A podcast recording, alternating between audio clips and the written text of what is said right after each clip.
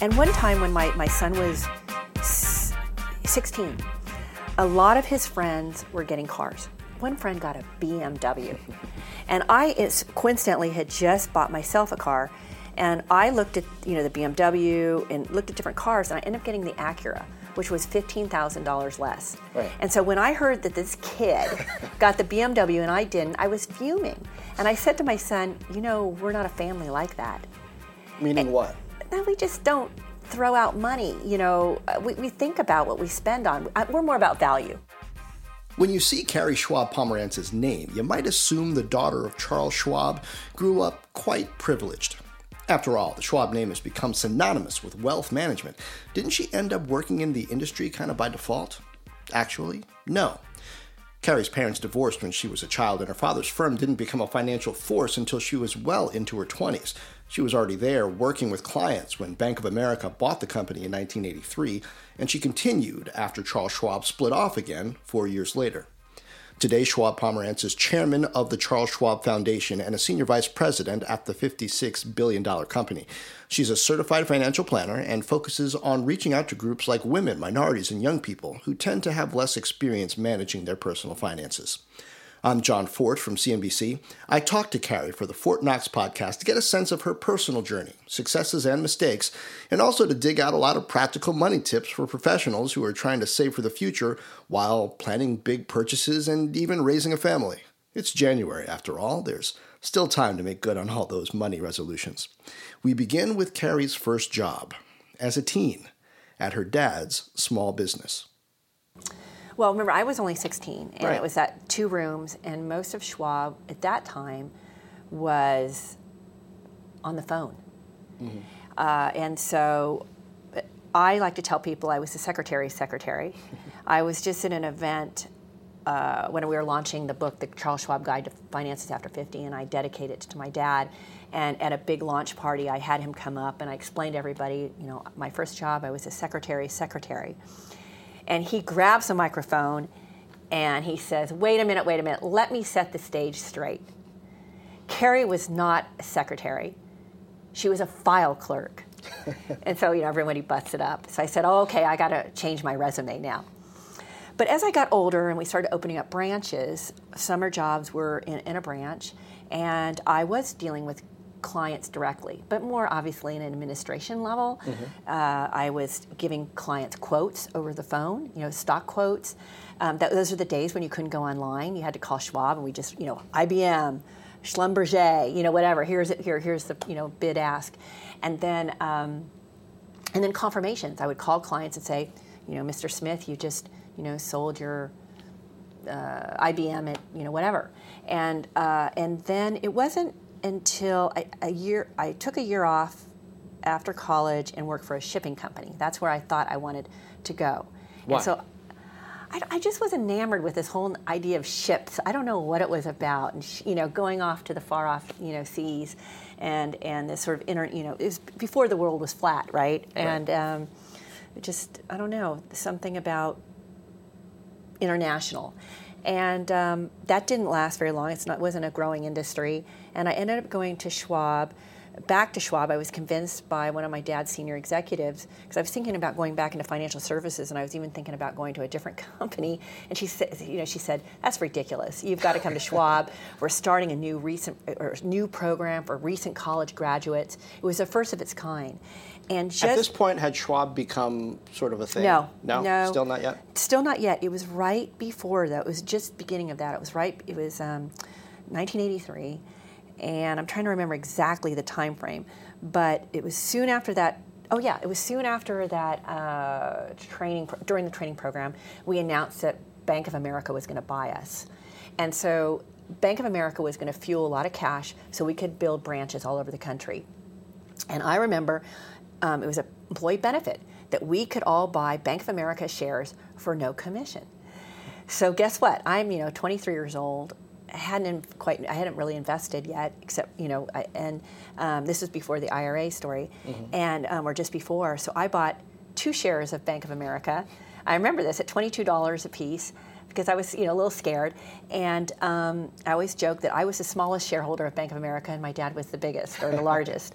So, um, and I still have those two shares, and I watch them grow just out of interest to see how, you know, the compounding occurs. And I think it's about in the 400, those $44 worth of about well over $400. If you had to, to do over, how many shares would you have gotten?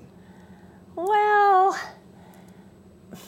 I still, I think, you know, financials have had their ups and downs, and certainly Bank of America has. I mean, it's not bad to think, bad. yeah, twenty-two dollars now, or forty-four dollars to four hundred something dollars.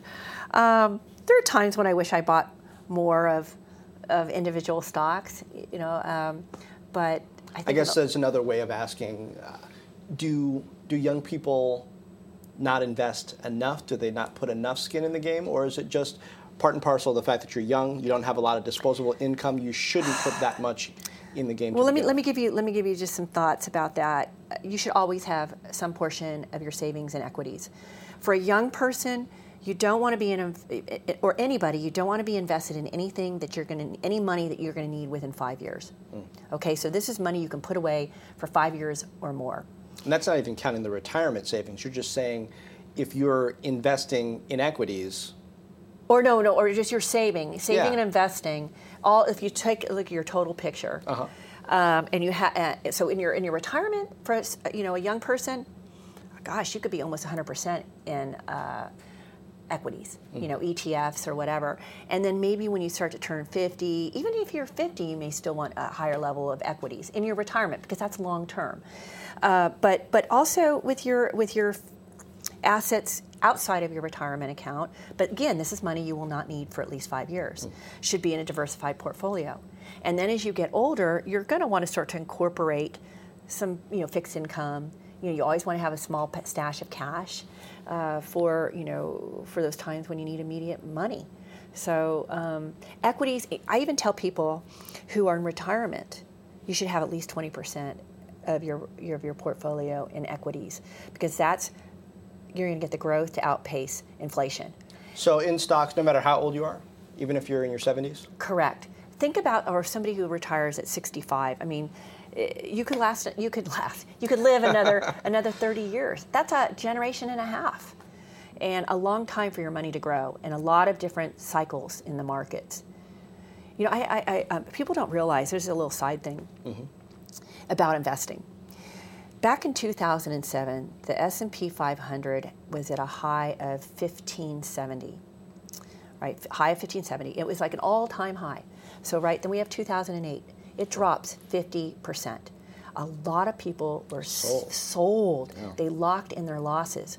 Well, guess what? If you look at the mark S&P 500 today, it's up 45 percent from the high of 2007 not even from the low of 2008, not even from the, the low of 2007. So it's just again, investing is about the long, sticking with your plan and investing for the long term. And that's so hard. So tell me, what was your plan? Because I imagine there are people.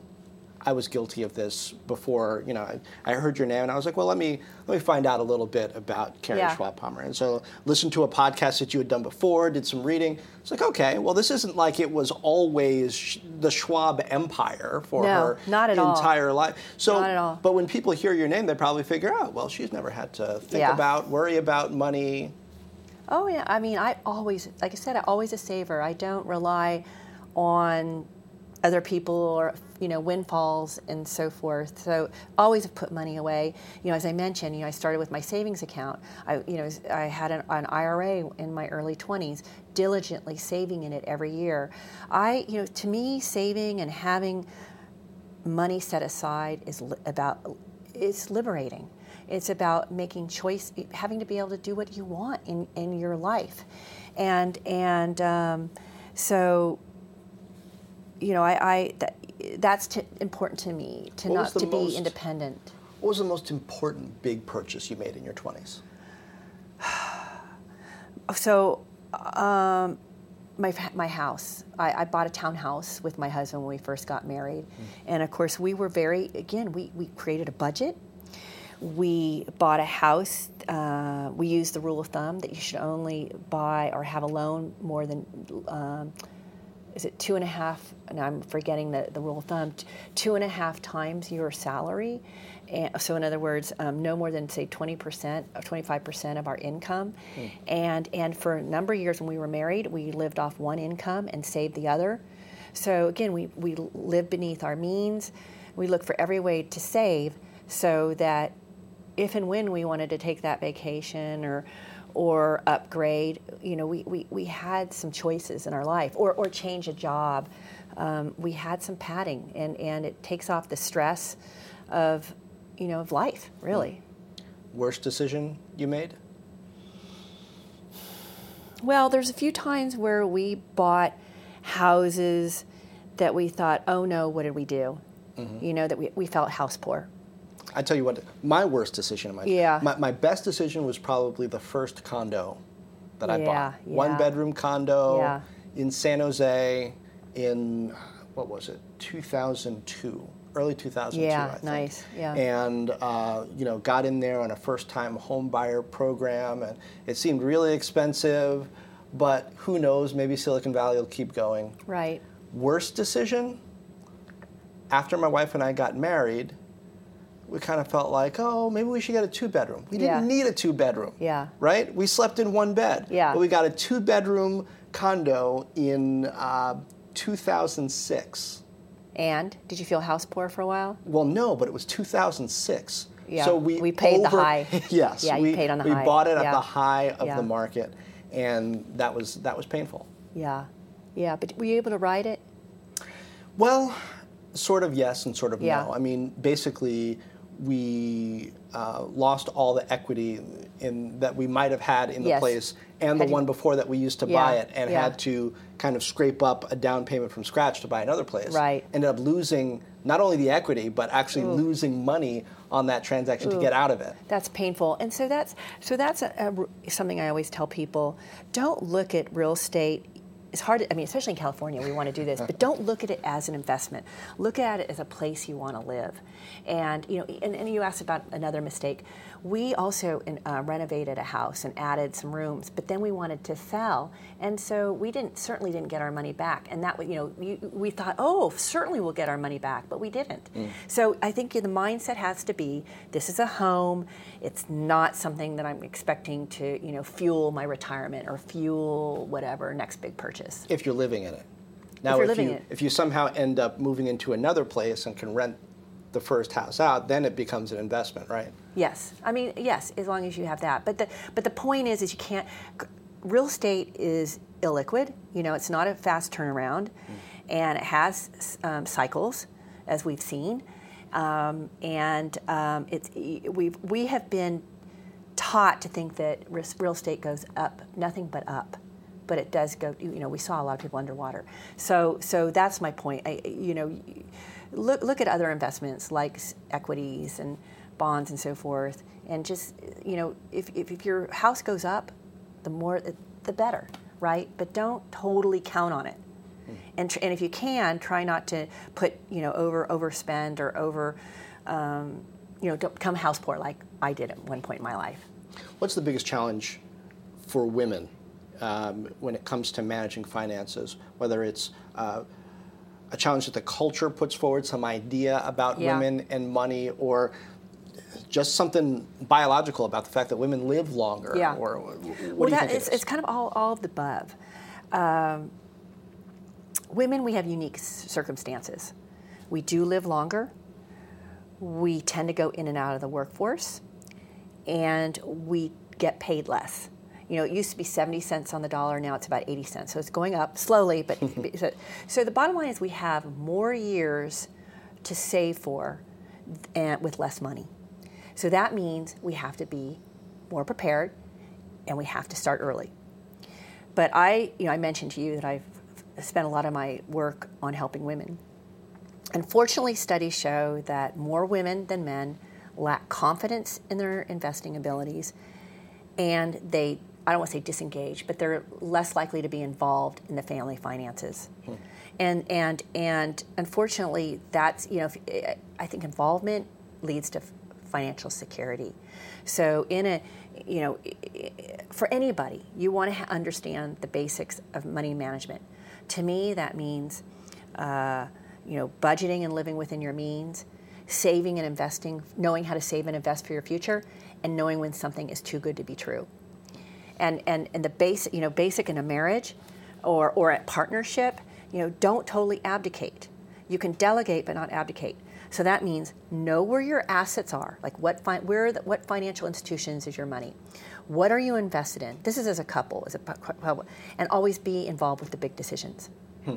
And that to me is is basic, and it's also self-respect, and and that goes for men too. By the way, you know I, I have a lot of friends who manage the money, um, including in my my you know relationship as well. You manage the money. I manage the money, and. Um, so it's for men and women, but just unfortunately, we do have unique circumstances, and from social and cultural uh, norms, we've been less involved. So we, you know, we've got to play a little bit of catch up. And, and let me just say that the 401k actually has forced more women today, you know, being in the workforce to be investors. So that's a good thing. That is a good thing. Joint accounts or separate accounts or both? I like the his, hers, and ours. Okay, explain. Well, um, I think when you work together, you're more likely to achieve your goals. And it, it's something that can bring you together, right? So having your hours, you know, for your future, for your children. Um, but I also really believe that we're individuals and we need a level of independence. And especially for women, right? Historically, we haven't been the money makers. So, I, I, I, whether you're, you're the primary uh, breadwinner or not, you both have to have a pot of money. And, and again, that's just about um, having a level of uh, independence, but also a level of confidence. Mm-hmm. And uh, I think it makes a stronger marriage. I think growing up, my parents used to have separate accounts and then a joint account yeah. that they pretty much contributed equal amounts yeah. to.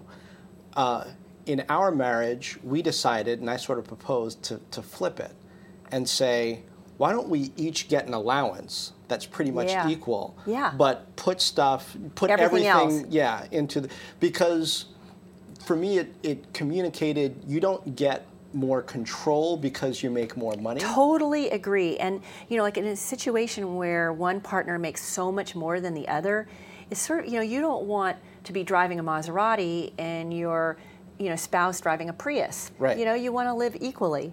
So I, I think I like the way you're doing it. And the other piece is I didn't want to be looking at statements and thinking, do you really need to go to Starbucks that many times a week? or right? buy that dress? Exactly. Like I, I just did. I didn't want to have to think. Just have your money to do mm-hmm. that discretionary stuff, and then I don't need to have an opinion yes. about it, and to some degree, vice versa. Not trying to be secretive, yeah. but just I, I, don't feel like I need to be all up in your business yes. to that degree. Yes, and you don't need his or her approval for every little thing. Again, that gets back to independence and self confidence and so forth. So, so I'm I'm all there with you. I think you've got. I think that's the way I would do it. But of course, it's very. Um, Everybody does it differently. I heard about this one couple. They split everything. Uh, they were even in a cab, and they were getting out of the cab. They both put in money. that to me is a different extreme. But hey, if it works for them, if it works for you, I guess. Okay, I'm going to ask a bunch of practical stuff because okay. it's yeah. it's your bailiwick. So, what do you do if you come from just different families, maybe of different means, yeah. and maybe his parents have a lot of money and want to give the kids really expensive gifts, and your parents don't have a lot of money and don't give that same level of gift. Or, you know, one family wants to take trips together and maybe, you know, the, the grandparents will pay for it, but the other side can't can't do that. How do you balance those kind of extended family financial issues? Oh, that's interesting. I've never really been asked by that.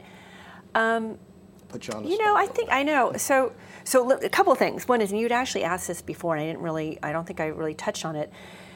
You want to teach your kids um, about self worth, not net worth.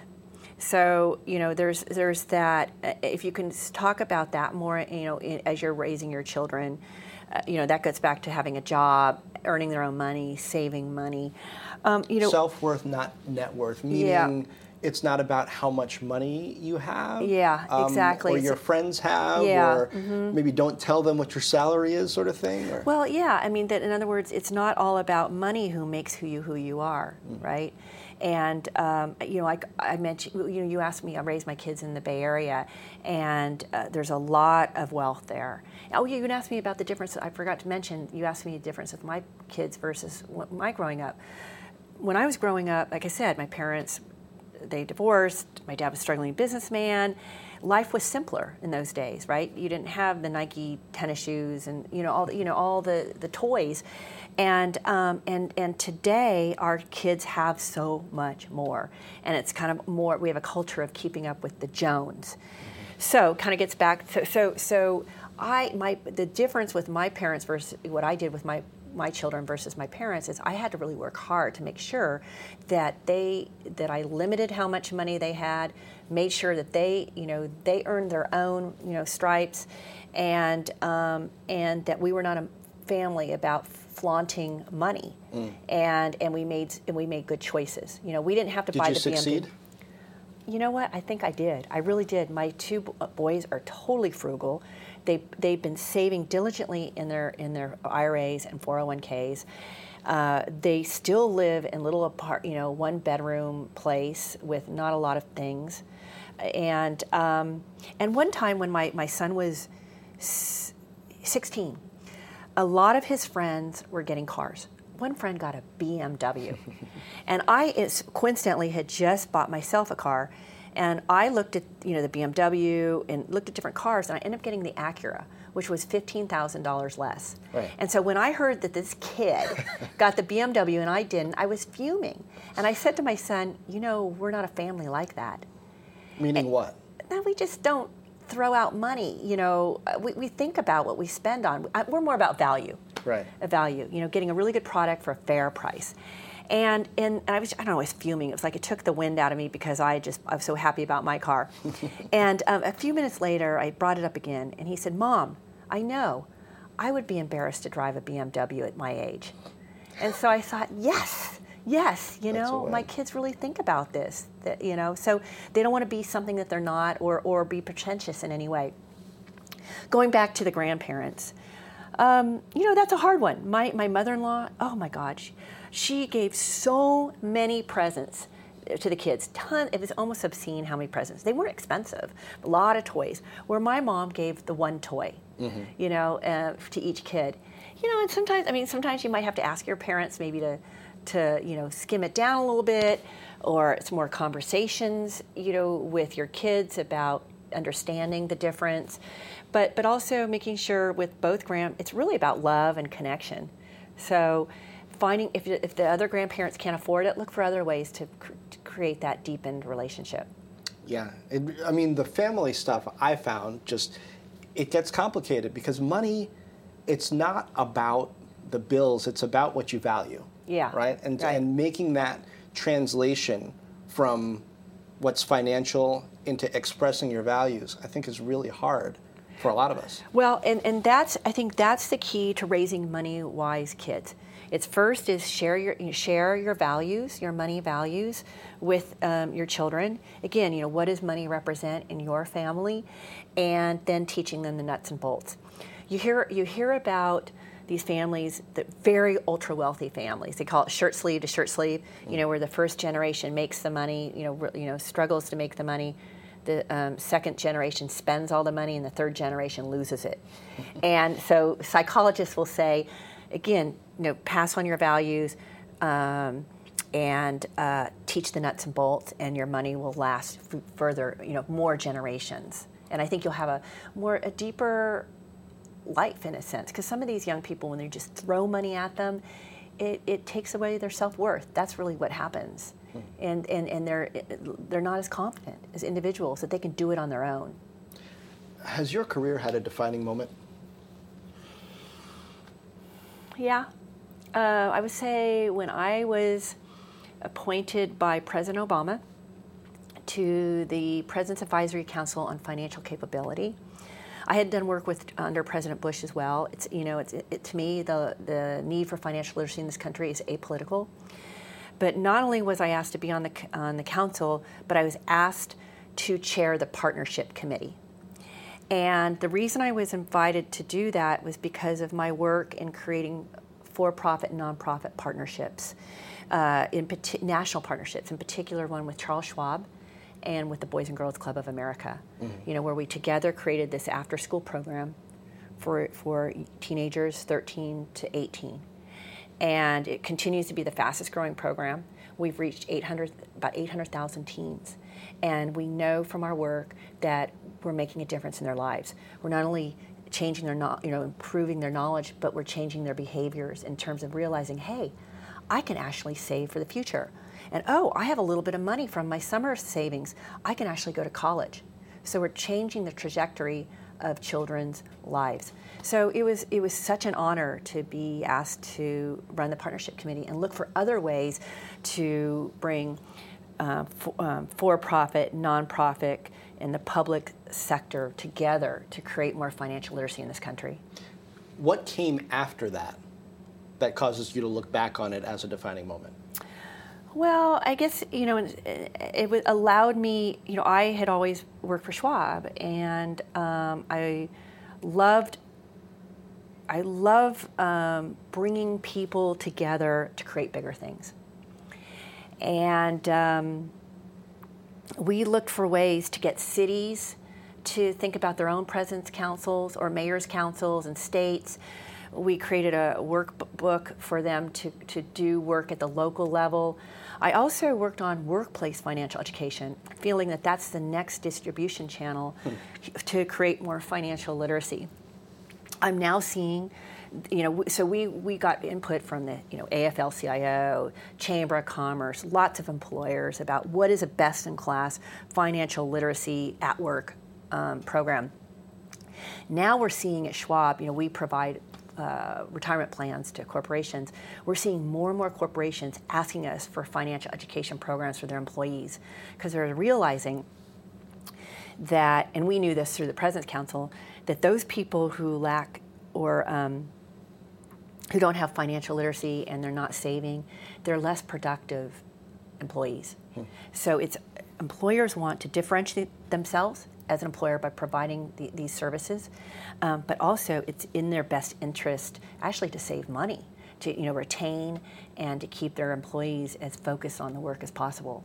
So those were sort of outcomes. You know, I look for my different ways to to um, continue that, you know, within Schwab and outside. And I have my hands in all sorts of things, including a college program for college students. Mm. And I'm always looking for ways to leverage, you know, my work and get out there and get hurt, you know, hit more people. So, give us a book that you've written that you recommend that people start with to improve their financial literacy, and maybe a book or two that you didn't write that that you think will be valuable for people. Um, well, okay, so a couple things. One is, so I did write a book with my dad, way you know, 12 years ago, and I definitely want to get that rewritten. It's, it was called "It Pays to Talk: How to Have the Essential Conversations with Your Family About Money and Investing." And it, and it was really a it, it was a financial it, a personal finance book mm-hmm. that allowed people to go in different different places in their lives, whether they were single, just getting married, just having kids, thinking about later in life. So it's through life stages. Um, later, I, I uh, my team and I created SchwabMoneyWise.com. That is a great resource today. It's for anybody. I call it for any for novices. But to be honest with you, I learned something from it. You know, it's got a section on, on you know, savings and budgeting, uh, taxes, philanthropy, investing, cre- credit card debt, you know, with tools and calculators. So it's a great resource for anybody, um, no matter what stage of you know a, an investor you may be. Uh, of course, couple years ago, we came out with the Charles Schwab Guide to Finances After 50. you definitely do not need to be 50 to use it. Um, it. It's 50 questions, and there's plenty on there on how to kind of get to thinking of retirement or, or just uh, how to make choices on your money as you're trying to also save for retirement. Um, okay, other books. Uh, Beth Kobliner she served with a K. She served on the President's Advisory Council with me. She's a, you know, she's really trying to get young people to save and invest and get parents more involved. Mm. So she's had a, several books. And then there's Gail Marks Jarvis, who also wrote a retirement book. So those are some um, other uh, folks that you you know you should consider looking at. Great. Yeah, I think uh, people will find that really useful. Do you have a rule of thumb when it comes to credit, whether it's a number of credit cards or Yeah. paying I'm- them off every month? Yeah. Or Let me just tell you a couple things. Um, one is, you know, I, you know, I'm a financial planner. I'm a certified financial planner, and so uh, the the rule of thumb around debt is no more than uh, 28% on a on a home mortgage of your uh, pre-tax income. Now, somebody who lives in San Francisco or New York will say that's not going to fly. so, of course, get your you know calculator out. Make sure you you know you you figure out you know where you you know if you can handle this or not. if you're going to break the rule, know the rule. Exactly. Know the rule. Make yeah, and make sure you're saving. Do not do it at the expense of saving. In fact, buying a home is should be fourth on your priority. Remember, I talked about ca- cash cushion, say, uh, saving for your in your 401k, um, credit card debt, then your retirement. After that, then you can think about a home. Then you can think about your children's uh, college education. So retirement, cash cushion, d- credit cards are first. So going back to your your uh, or or debt, to the rule of thumb, 28% on on a home mortgage, 36% total on debt debt, and then that's again that's a rule of thumb, and that's to make you not over leveraged, right, and stressed, or you have your finances stressed. So those are the good um, good ones. You know, in terms of credit card debt, that's bad debt, right? And, you know, you're getting no tax write off at all.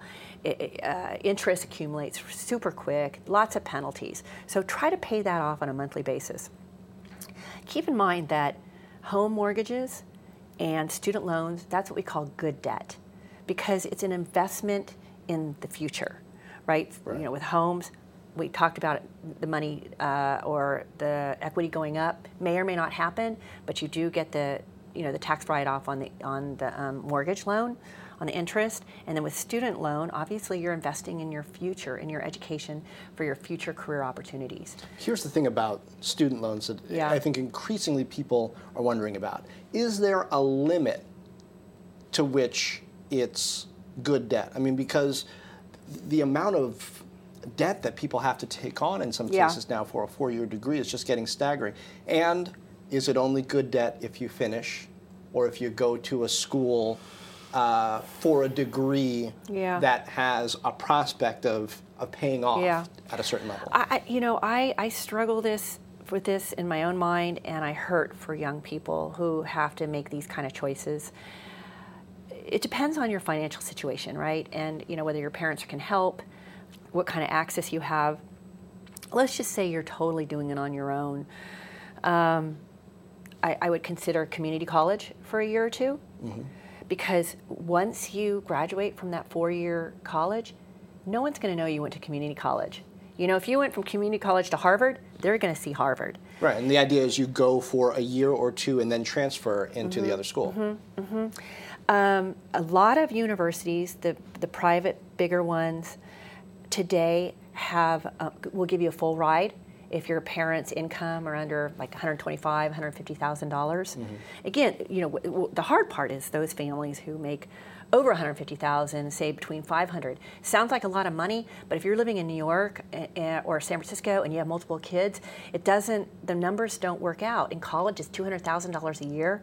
So, um, but but the point is, is there there are a lot of universities that will pick, give you a full ride depending on your family income, um, and then they also give you grants and scholarships. You know, merit um, grants and so forth. Consider going to a, nec- a second tier university because they're they want you and they're more likely to pay more for you to come there. So that's another way to get around it. Do people put too much emphasis on school brand?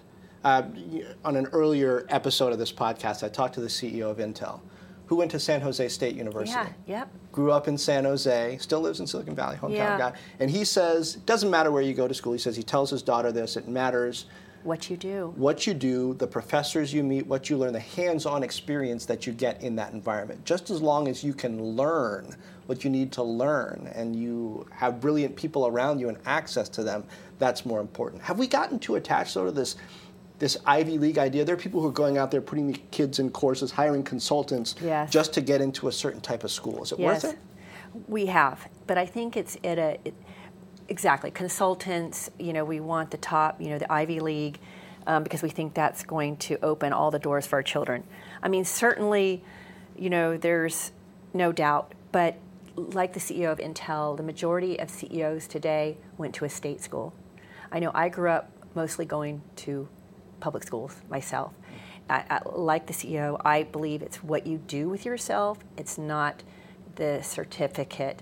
Um, so, you know, I, I like to see a young person who has drive and wants to learn and soak it up. I, I don't want somebody who just sits back on their laurels. So, um, so I think I think young people should should con, con, you know consider that. one piece of advice that you would give to um, people in underrepresented communities, Yeah. let's say uh, blacks and Latinos, Yeah. mostly at, at this point is what we're talking about in that in that category, who are looking to create a culture within their family, uh, create practices for themselves that'll improve their financial literacy and situation over time. What are what are one or two things that you would say, hey, to start, do this? Well, I think you know always you know get some primer, uh, you know Schwab Money Wise, uh, some books you know of reputable reputable books around saving and investing. I think a lot of people are fearful of, of equities, and, and I get it. But those are the people. Remember, we talked about Stocks the are stock- kind of scary. They are scary. I think if people learn a the power of compound growth, you know, and and um, it, look at the his, historical charts of, of equities. They have always outperformed other investments. Now it's interesting you bring um, African Americans. We used to conduct a survey at Schwab with we co-sponsored it with Ariel Mutual Funds, Ariel Capital, and we looked at the difference of whites versus blacks and, and how they put their, their money um, in savings. And these people were of same income. Whites were more likely to invest in a diversified portfolio of equities and stocks, cash. African Americans were more likely to put their money in real estate. And that's one asset category. And, and real estate experts who manage money will say that real estate uh, prices mirror small cap stocks, which small cap is considered more risky and Right. more volatile. So, so it's really important, again, going back to not being over leveraged in a home. I know, and that's not what you're talking about, but put all your eggs in a home. Being, you know, well diversified, having, you know, having a nice home, but also putting any extra money in equities. And I get it. You, you know, but there are ways around. There are ways that you can do it. Even 20%. You know, I talked about earlier. Put it in a in an ETF, a Standard and Poor's, you know, e- ETF, which represents 500 uh, companies in the United States, 70% of the stock market. You know, when the market goes up, your portfolio will go up. When it goes down, it goes down. And when I say diversified, I also mean having some cash and some bonds as you get older. And um, yes, it will go up and down, but don't look at it every day. It'll drive you crazy. But you can see historically, it outperforms. And um, you know, it, it, investing is in, stocks are in, uh, structurally engineered to grow. They're companies that their existence is purely really to grow. I'll tell you, as, as an African American, I feel that because you know, growing up, uh, we didn't have a lot of money, and my parents didn't buy stocks. Like the, Yeah. the stock market was really kind of this mystical thing that uh, people Yeah. with money thought about and, and worried Right. about. When I got to college, I realized, you know, I had friends whose parents almost had a ritual around, you know, buying them their first stocks at a certain Yeah. age, and they would see how they performed over time. Yeah. And uh, you know, as a business reporter, uh, I'm not allowed to own individual stocks. There was a period where I wasn't reporting on business, and I decided I'm going to buy a couple of stocks, Yeah. just so that I can know what it feels like, so I can understand Yeah. the the process, especially in this online Yeah. era of you know picking some stocks, tracking them. So for a couple years, uh, I did that. Now, as a business uh, reporter again, I can't own individual stocks except for Comcast, our parent company, and yeah, S and P 500 all the way. Yes. it, And it me- performs so so performs so well, right? so At least over the past few years. Yes, yeah. But And- limited upside, limited downside. Exactly, and it's for a long term. You have many years before you're going to need access to that money. Um, you know, buying individual. St- so here's here's uh, I believe in sort of the core and explore approach. It's okay to buy individual stocks, but n- just know that when you buy a couple individual stocks, you really are. That's when you're gambling. It's when you go into the S&P 500 or some type of index that has so many stocks underneath it. That's not really gambling. That's investing. So that's one thing to think about. So if you have your core money in a, you know investing, or I mean in a mutual fund or ETF, um, that's great. And then if you want to explore with a stock here and there, that's fine too. And keep in mind, I don't, I don't think um, it hurts to get help. And and and I think a lot of people think, oh, I'm not rich enough for help, and that's not true. You know, most financial institutions will be glad to help you. I know, you know, not to sell Charles Schwab, but I know we would as well. The other thing I wanted to mention to you when you were talking about different ethnic groups as you know, I work on um, financial literacy as a poverty prevention. And Stanford, which is, you know, in our backyard, has a center on poverty. And they issue a report of how people, you know, are more Americans getting out of poverty or not. And, um, you know, with earned income tax credits and so forth, there are fewer people in poverty than, say, you know, before. But one thing it does say is that those people who invest in equities are outperforming, or those who are um, making more money in a sense than those who are not, and that's what separates that the haves and the have-nots, and it's it's disheartening to see. So it's you know changing the culture, you know, with your family or who you know other families who think the same, and we do you know financial institutions need to do a better job of reaching out. Well, it's important work uh, that that you are doing, so I certainly appreciate that. My parents own stocks now. Because of you, because of you. Not, no, not because of me. Not because of me. I mean, you know, as they as they continued to work and, and do well, they had retirement funds and got you know more active in those. Got a Yes. financial planner to help them That's so out. great. Uh, so we're definitely in a different era. But, Yeah. Yeah. Yeah, um, and and you know we talked about this a little bit. The 401k is really forcing us, more of us, to participate and get involved with our finances. I mean, today now more than ever, we live in a world of doing it ourselves, right? Mm-hmm. Not only do we have to save for our retirement, we have to know how to invest.